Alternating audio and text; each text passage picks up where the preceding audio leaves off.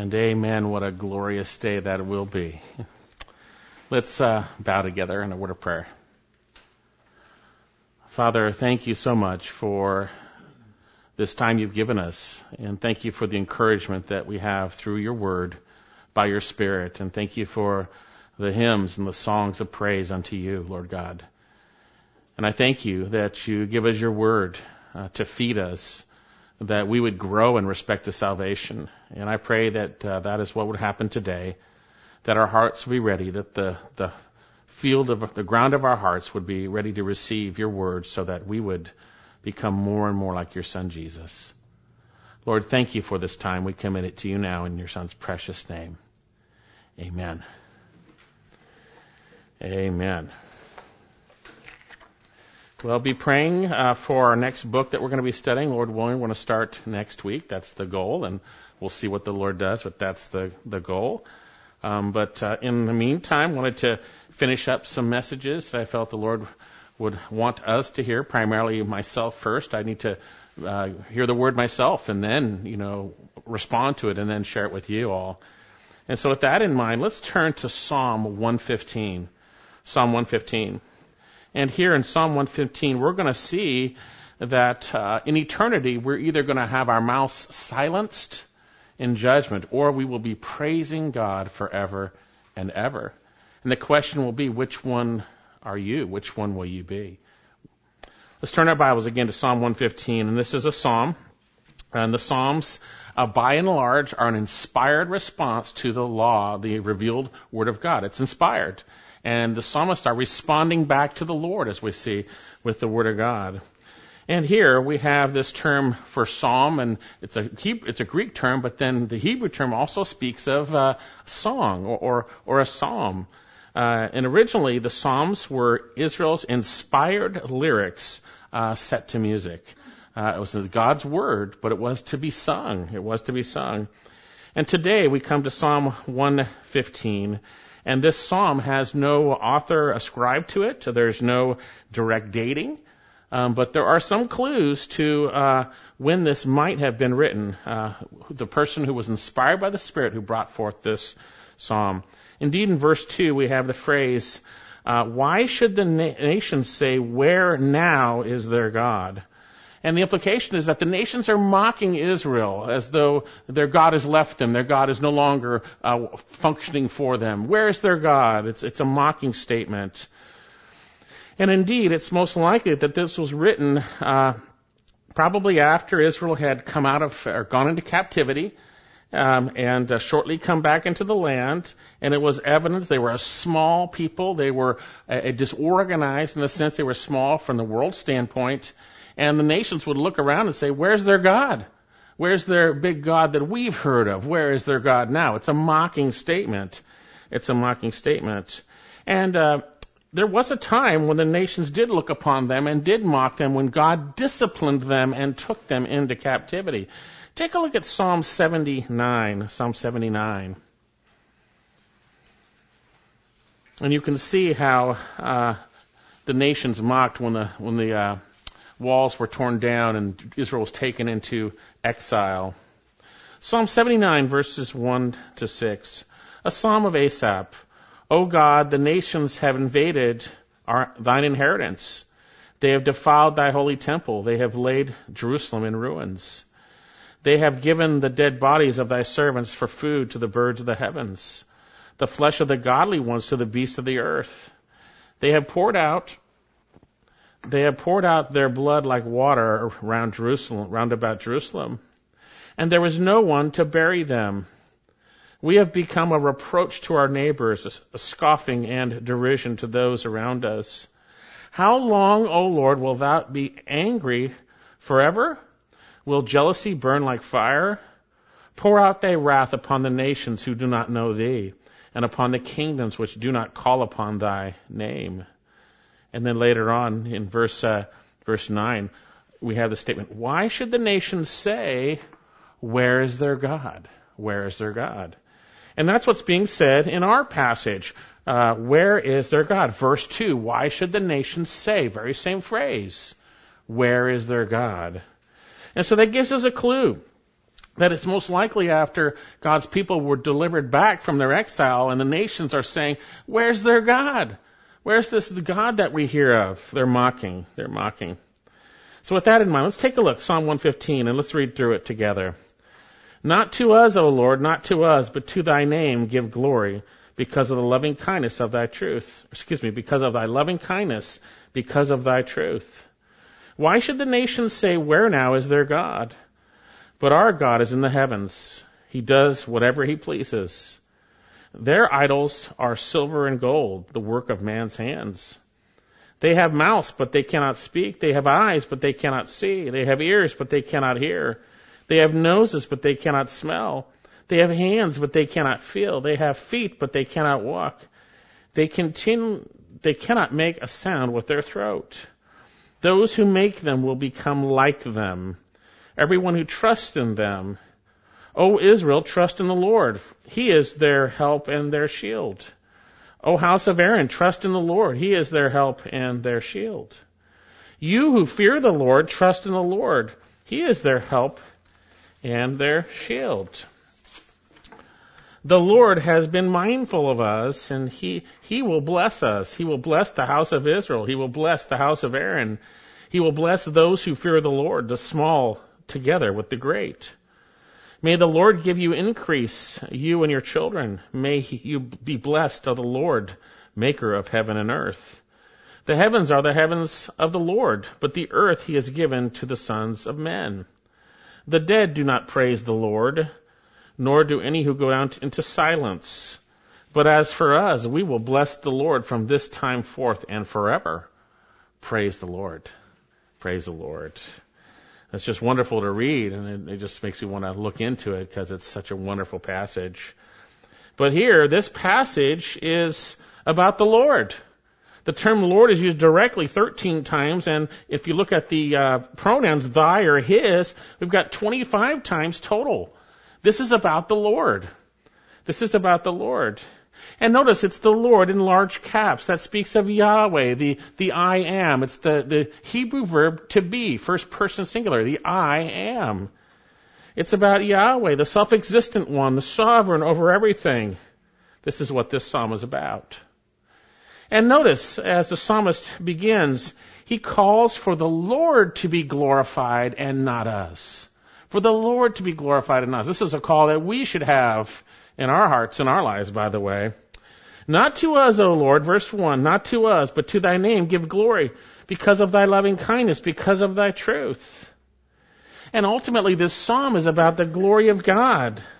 The term glory here speaks just of that glory or honor. Glory or honor. And here he says, Not to us, O Lord, and repeats it, not to us, not to us. This is really important. May glory never go to us. May it never go to us. May we never receive the glory. May we never receive the credit. Not to us, O Lord, not to us. A simple statement ignored by so many people who name the name of the Lord. A simple statement by those who steal from God in some way, shape, or form his glory due his name. But not to us. Not to us, O Lord. We see the opposite. Not to us. Uh, but glory to thy, but thy name give glory, but thy name give glory. May you, O Lord, get all the credit and praise for everything. You see, apart from the Lord, we can do nothing. And if you understand that, then He gets the glory and the praise. You see, it's by His grace, uh, and it's through His grace, in the context of faith, that we are able to do anything. And so it's all from Him. Apart from Him, we can do nothing. We can do nothing. So not to us, O Lord, not to us, but to thy name give glory.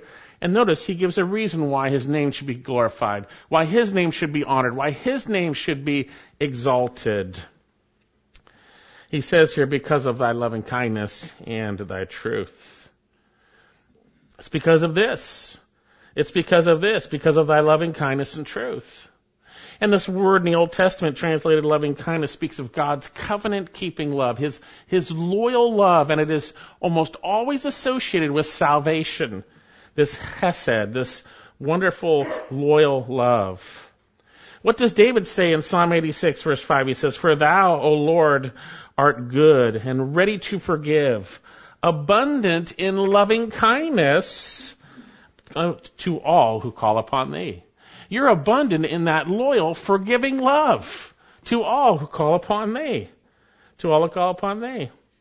Look down in our passage, down to verse 12. I will give thanks to thee, O Lord, with all my heart, and glorify thy name. This is actually in Psalm 86. I will give thanks to thee, O Lord, with all my heart, and will glorify thy name forever. For thy loving kindness, verse 12, towards me is great, and thou hast delivered my soul from the depths of Sheol. It's because God has delivered us from our sins, and that is clear in the context of his loving kindness for us. You see, God's loving kindness is manifest in the forgiveness of sins. God demonstrates his love for us in that while we were yet sinners, Christ died for us. 1 John chapter 4 verse 10, in, in this is love, not that we love God, but that he loved us and sent his son to be the propitiation for our sins. Hold your finger there. That was Psalm 86 I read earlier, but uh, turn to Psalm 103. Psalm 103. A wonderful passage. Psalm 103 verse 8. The Lord is compassionate and gracious, slow to anger, and abounding in loving kindness. He will not always strive with us, nor will he keep his anger forever. He has not dealt with us according to our sins, nor rewarded us according to our iniquities. For as high as the heavens are above the earth, so great is his loving kindness towards those who fear him. As far as the east is from the west, so far he has removed our transgressions from us. Friend, God is a God who is ready to forgive. He is ready to forgive. He is abundant in loving kindness to all who call upon His name.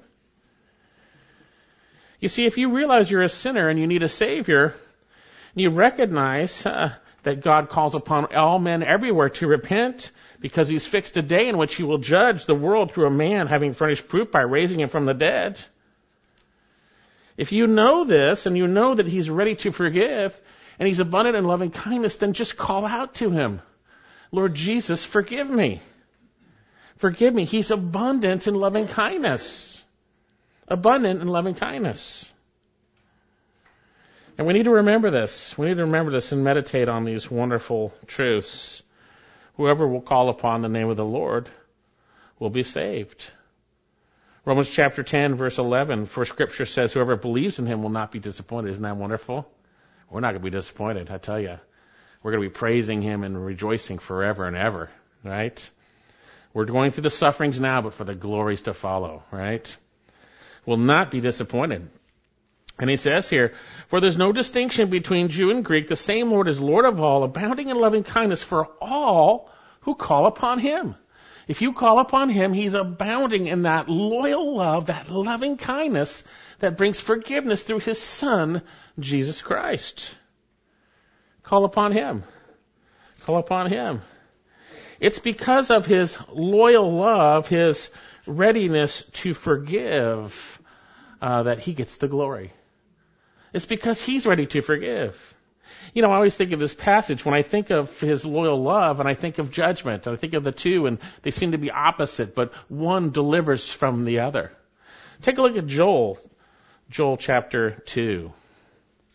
And this is in the context of judgment, where God is declaring that future wrath is going to be poured out.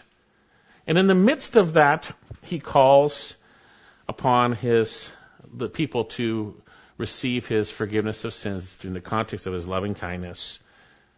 Joel chapter 2, verse 10. Before them the earth quakes, the heavens tremble, the sun and the moon grow dark, and the stars lose their brightness and the Lord utters his voice before his army. Surely his camp is very great. For strong is he who carries out his word. The day of the Lord is indeed great and very awesome, and who can endure it? That's the day of his judgment upon mankind. But notice what he says. Yet even now, declares the Lord, return to me with all your heart, and with fasting, weeping, and mourning, and rend your heart, not your garments. Now return to the Lord your God, for he is gracious and compassionate, slow to anger, and abounding in loving kindness, and relenting of evil. What a great God we have. To you, God, all the glory. To you, God, all the glory. You see how it's so evil when people attempt to reach God on their own means? How wicked it is? You know, we've been saved by His grace, and that not of ourselves is the gift of God, not of works, lest any man should boast. And you see, boasting is mankind's problem apart from Christ. But if we know Christ, to you, Lord, be all the glory. To you be all the glory because of your loving kindness. Because of your loving kindness. And also because of your, notice he says here, truth. He says truth. Because of thy truth. You see, the psalmist uh, is sharing some passages that would remind these Hebrews of what the Lord had declared to Moses back in Exodus. Turn back in Exodus chapter 34, Exodus 34. You see, because his loving kindness and his truth are together. They're together. Exodus 33, actually, verse 18. Then Moses said, I pray thee, show me thy glory. And he said, I myself will make all my goodness pass before you. There you go. That's really important. It's his character. It's his goodness. And will proclaim the name of the Lord before you. And I will be gracious to whom I'll be gracious, and I will show compassion to whom I'll show compassion. But he said, You cannot see my face, for no man can see me and live. Then the Lord said, Behold, there is a place uh, by me, and you shall stand there on the on the rock, and it will come about while my glory is passing by. I'll put you in the cleft of the rock, and cover you with my hand until I've passed by. Then I will make my hand. Uh, then I will take my hand away, and you shall see my back, but my face shall not be seen. Now the Lord said to Moses, Cut out for yourselves two stone tablets like the former ones and write on the tablets the words which were on the former tablets which you shattered. God still reminds them of that, right? It's, uh, you know, but God's a gracious God. So be ready in the morning and come up in the morning to Mount Sinai and present yourself to me on the top of the mountain, and no man is to come with you, nor let any man be seen anywhere on the mountain. Even the flocks and the herds may not graze in the front of the mountain. So he cut out two stone tablets like the former ones, and Moses rose up early in the morning and went up to Mount Sinai as the Lord had commanded him, and he took the two stone tablets in his hand, and the Lord descended in the cloud and stood there with him, and he called upon the name of the Lord. Then the Lord passed by in front of him and proclaimed, The Lord, the Lord God, compassionate and gracious, slow to anger and abounding in loving kindness and truth. And truth. Who keeps loving kindness for thousands, who forgives in iniquity, transgression, and sin, yet he will no means leave the guilty unpunished, visiting the iniquity of the fathers on the children and on the grandchildren to the third and fourth generation. And he made, and Moses made haste to bow low towards the earth and to worship. Because of thy loving kindness and truth, may you get all the glory. May you get all the glory. You see, our God is a God of truth. He is a God of truth. We see this throughout Scripture that He has not concealed this either. He has not uh, held it back.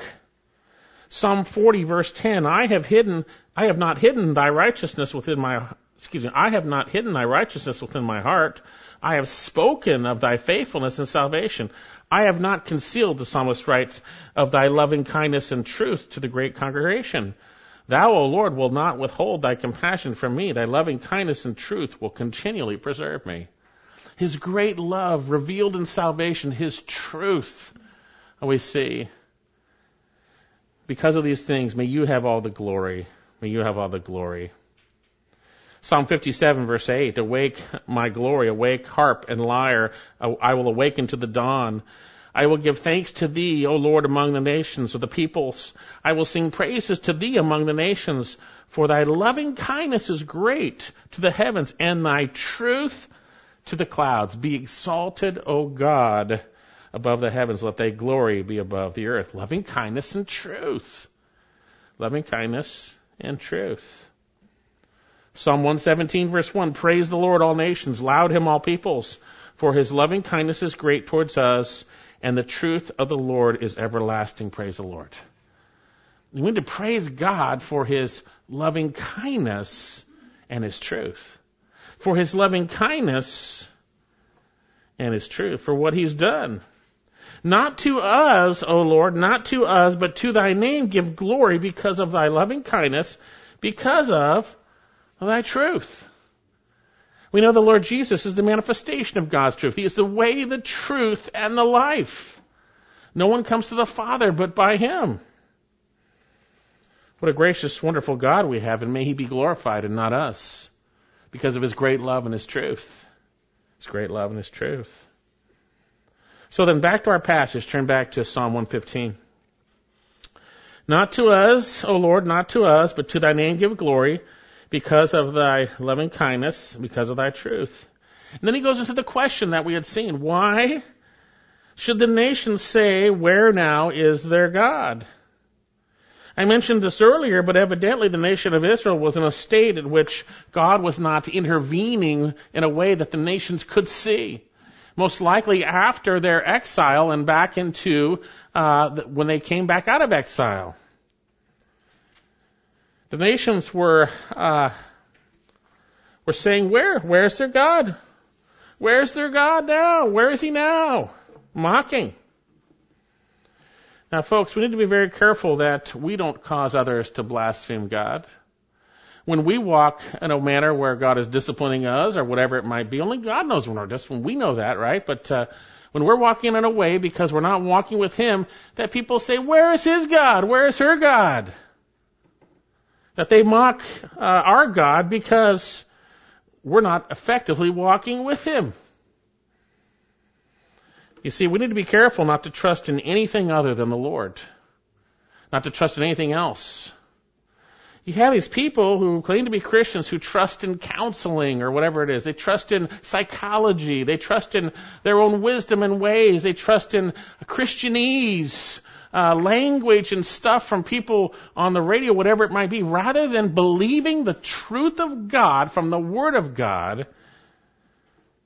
So then, not to us, but to you be all the glory. Now, notice as he moves on, he's going to make a comparison here. He's going to make a comparison between the true God and all the idols. He's going to compare now. But to our God, okay, where is their God now? But he's going to explain. Here's where God is in relationship to all the idols of the nations. Here you go. But to our God, excuse me, but our God, verse 3, is in the heavens. He does whatever he pleases. Their idols are silver and gold, the work of man's hands. They have mouths, but they cannot speak. They have eyes, but they cannot see. They have ears, but it cannot hear. They have noses, but they cannot smell. They have hands, but they cannot feel. They have feet, but they cannot walk. They cannot make a sound with their throat. Those who make them will become like them, everyone who trusts in them. So we have a comparison between our God and their idols. Our God and their idols. In spite of what one might say because of Israel's disobedience, the reality is our God is a true God. And theirs are idols. In spite of what someone might mock, this is the reality of our God versus the idols. Notice he says, but our God is in the heavens. He does whatever he pleases. He is far above his creation. He's in the heavens. And guess what? He does what he pleases. He is God. He does what he pleases. This speaks of sovereignty and deity. If you were able to do whatever you please and there are no consequences ever, then that puts you in a sovereign place. But for us, we are under Him and there are consequences for what we do, whether it is uh, rewards or punishment for those who don't know Christ. But He does whatever He pleases. And praise the Lord, He's good and He's righteous and He's loving, He's kind, He's holy and just. He is sovereign. You see, we need to recognize this. Our God is in the heavens.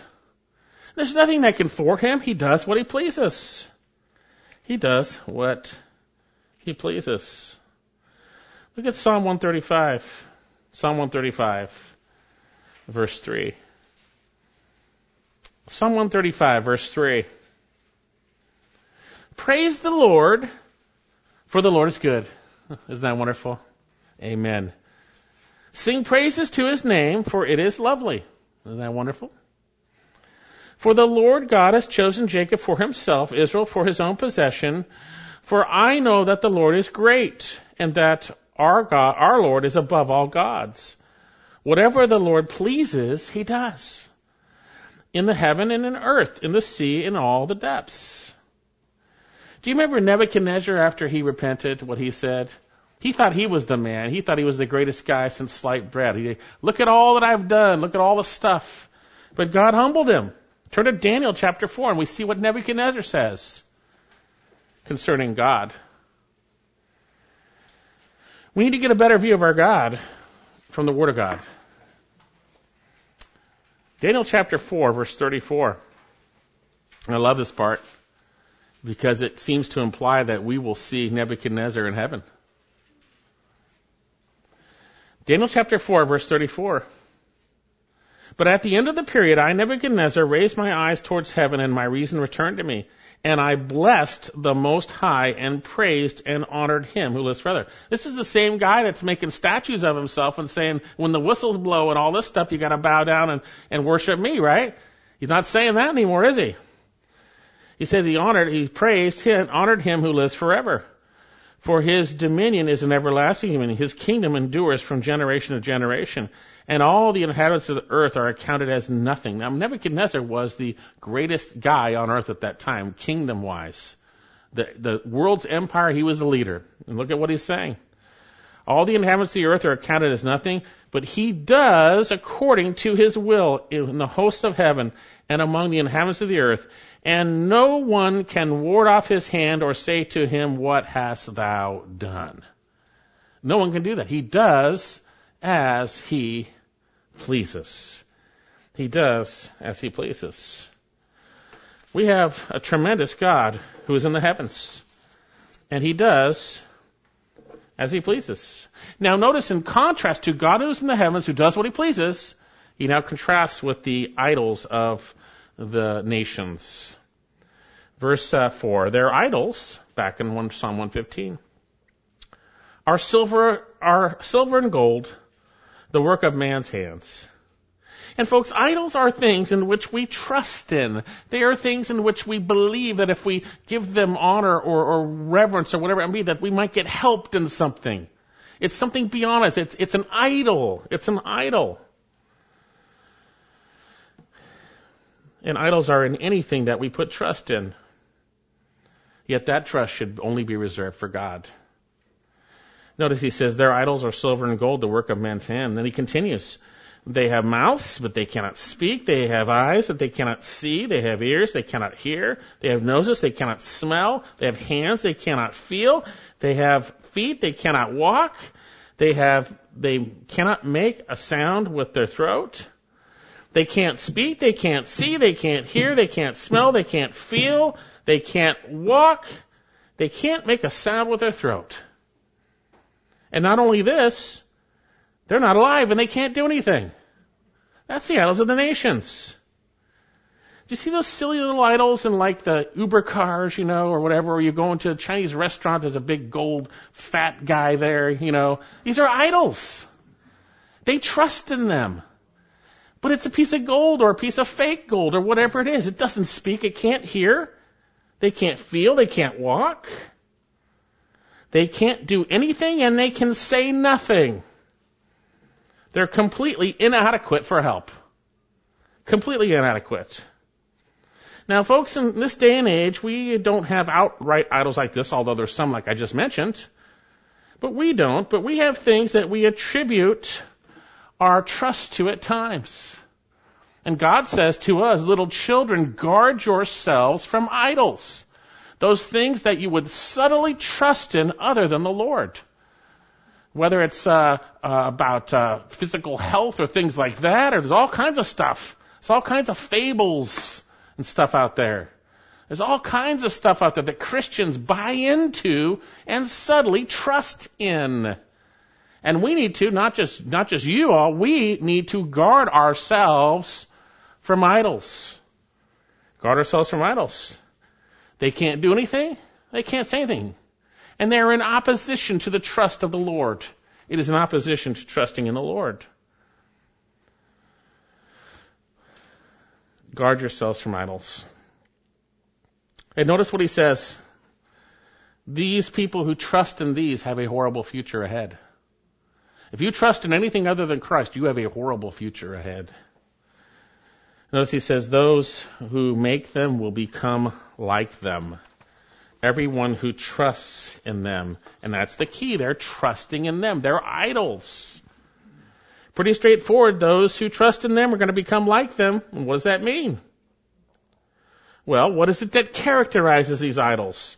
They are without life. They are dead and they cannot speak. Look at verse 5. They have mouths, they cannot speak. Middle verse 7. They cannot make a sound with their throat. Then look down at verse 17. The dead do not praise the Lord, nor do any who go down into silence. They're going to become like them in that they will no longer be able to express their will through their mouths. They will be dead and unable to speak to exercise their wills. They'll be silent. Those who go down into silence. You know, the Bible reveals what hell is like. It is created for the devil and his angels, but yet mankind rebelled. And when mankind rejects God's gracious offer of salvation through Jesus Christ, they are destined for the second death, the lake of fire. And it's burning with fire and brimstone. And it is also spoken of as black darkness. But here we see it's also silence. There's silence in hell. It's not a bunch of people conversing about all their good times back on earth. There's silence. Those who make them will be like them, and everyone who trusts in them. You will be eternally silenced. But notice the contrast. Verse 9, O Israel, trust in the Lord.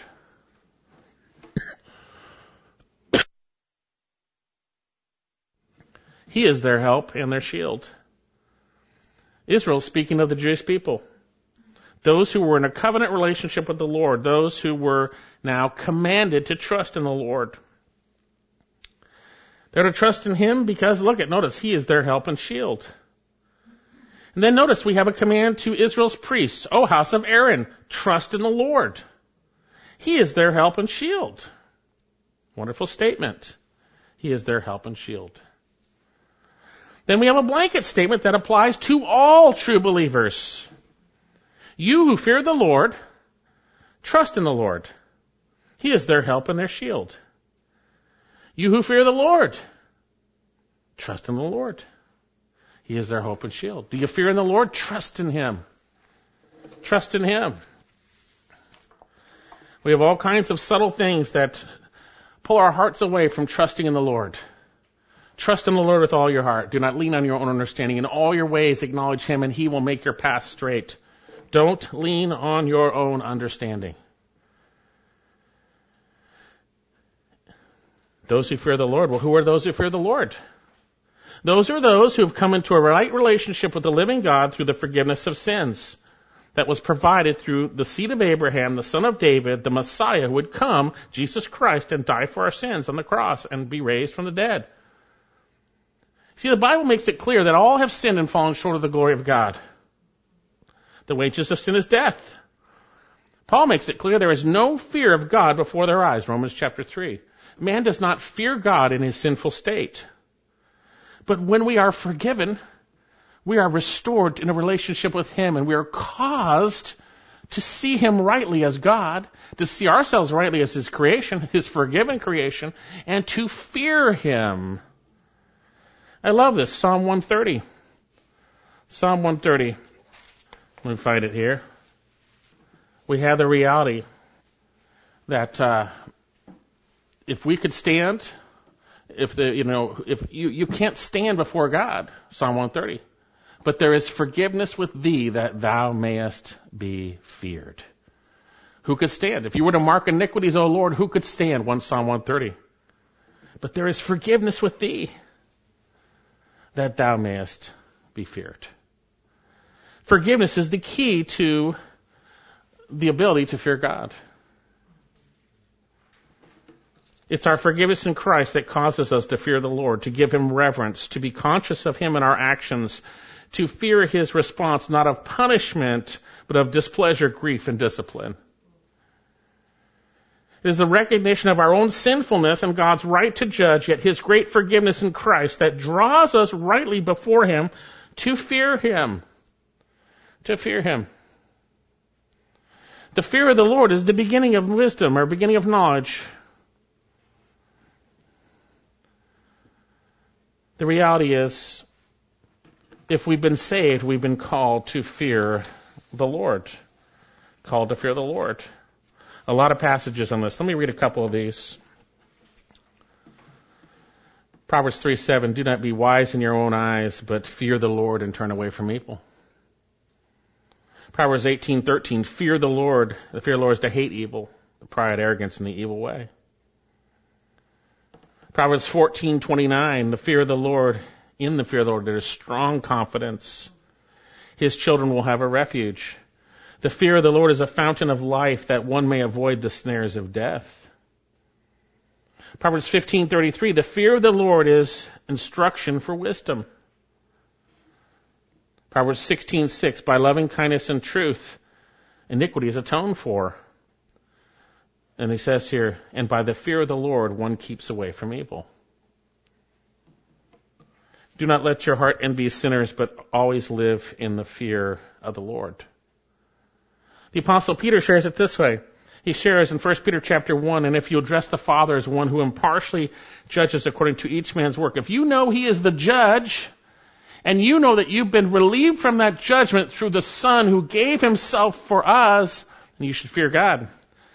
He says, conduct yourselves in fear during your time stay upon earth, knowing that you were not redeemed with perishable things like silver and gold from your futile way of life inherited from your forefathers, but with precious blood as of a lamb unblemished, spotless, the blood of Christ. For he was foreknown before the foundation of the world, but has appeared in these last times for the sake of you. We know where to work out our salvation with fear and trembling. You who fear the Lord, trust Him. You who fear the Lord, trust Him. Trust the Lord. He is their help and shield. He's your help and shield. Again, I shared this earlier, but trust in the Lord with all your heart. Do not lean on your own understanding. In all your ways, acknowledge Him, and He will make your path straight. You see, throughout Scripture, believers are identified as those who trust in the Lord. And when they do so, they're actually blessed. Actually blessed. We're blessed to trust in Him. And we're commanded to trust in Him. He is our God above the heavens, does as He pleases, and He is our help. He is our protection and shield. If you're relying on anything other than Christ to help you and protect you, then I believe you're a very unhappy Christian. It is only Christ who is our shield and our help. Don't rely on anything else. Trust in the Lord with all your heart.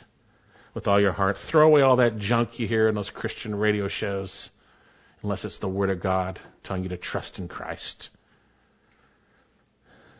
He is our shield and our help. Take a look at uh, Jeremiah 17. Jeremiah 17. Jeremiah 17. Verse 5 Thus says the Lord, Cursed is the man who trusts in mankind and makes flesh his strength, and whose heart turns away from the Lord. Cursed, trust in your flesh, trust in your man, you're cursed. Verse 7 Blessed is the man who trusts in the Lord and whose trust is the Lord. You're blessed.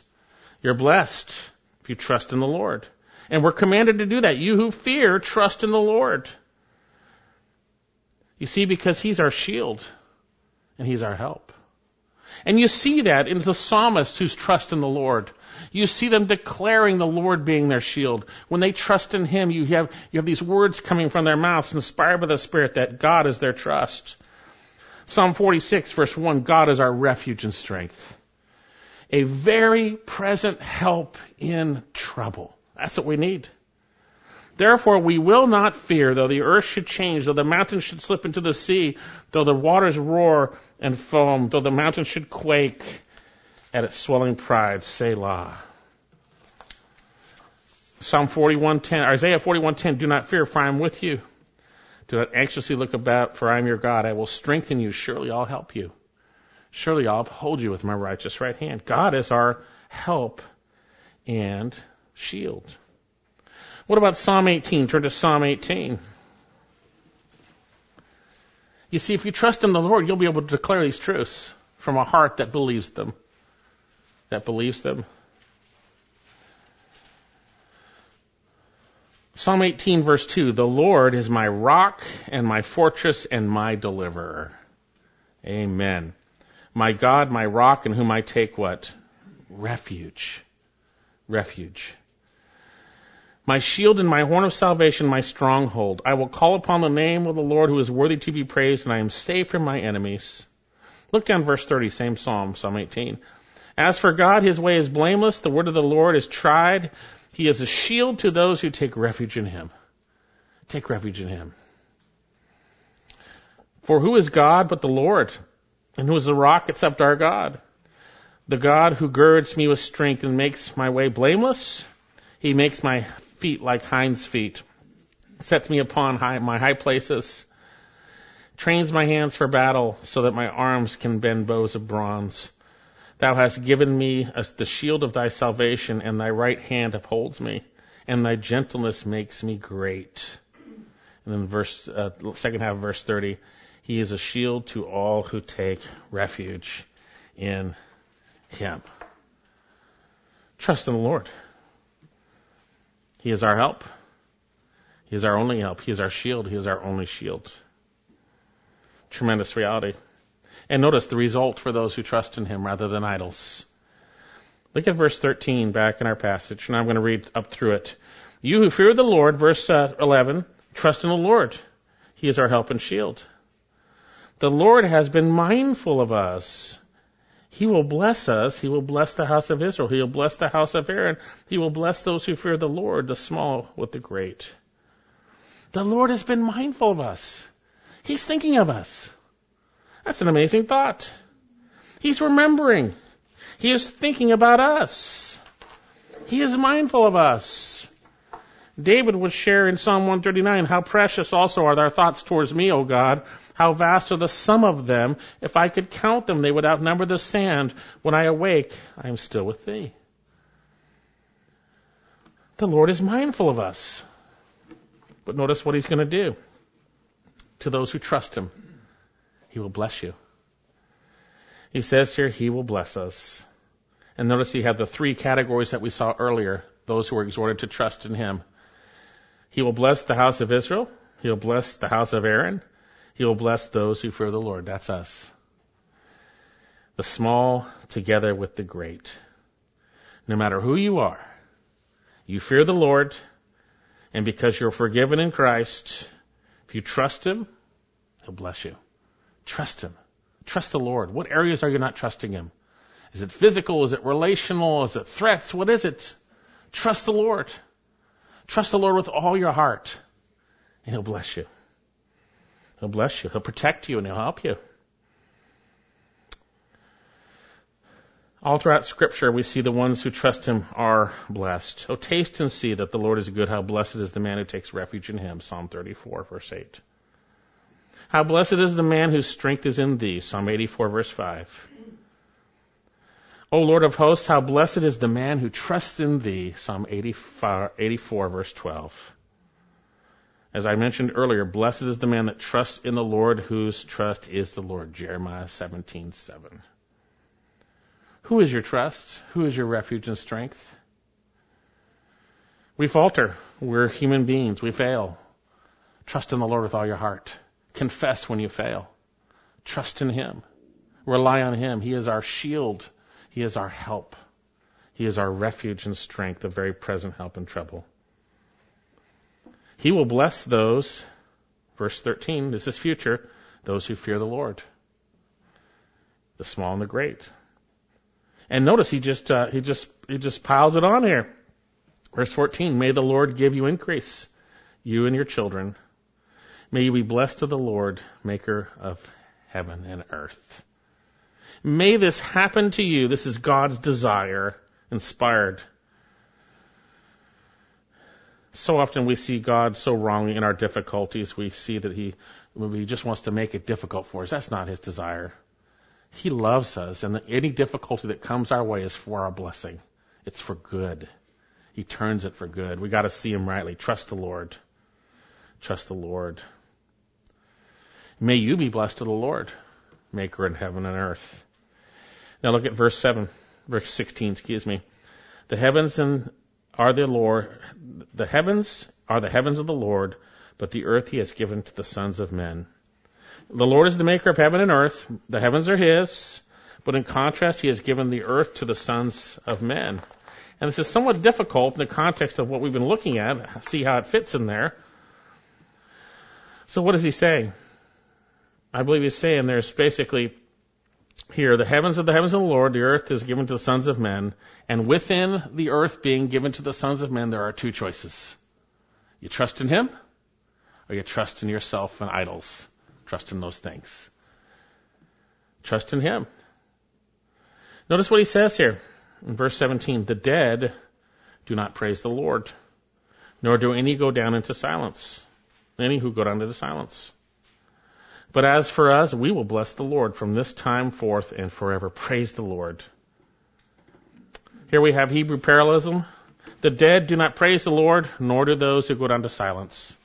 Speaking of those who have died in their sins, they don't praise the Lord in hell. Yes, they will bow their knees and confess that He is the Lord, but they're not praising Him in eternity. They are silenced forever. Forever. But notice the contrast.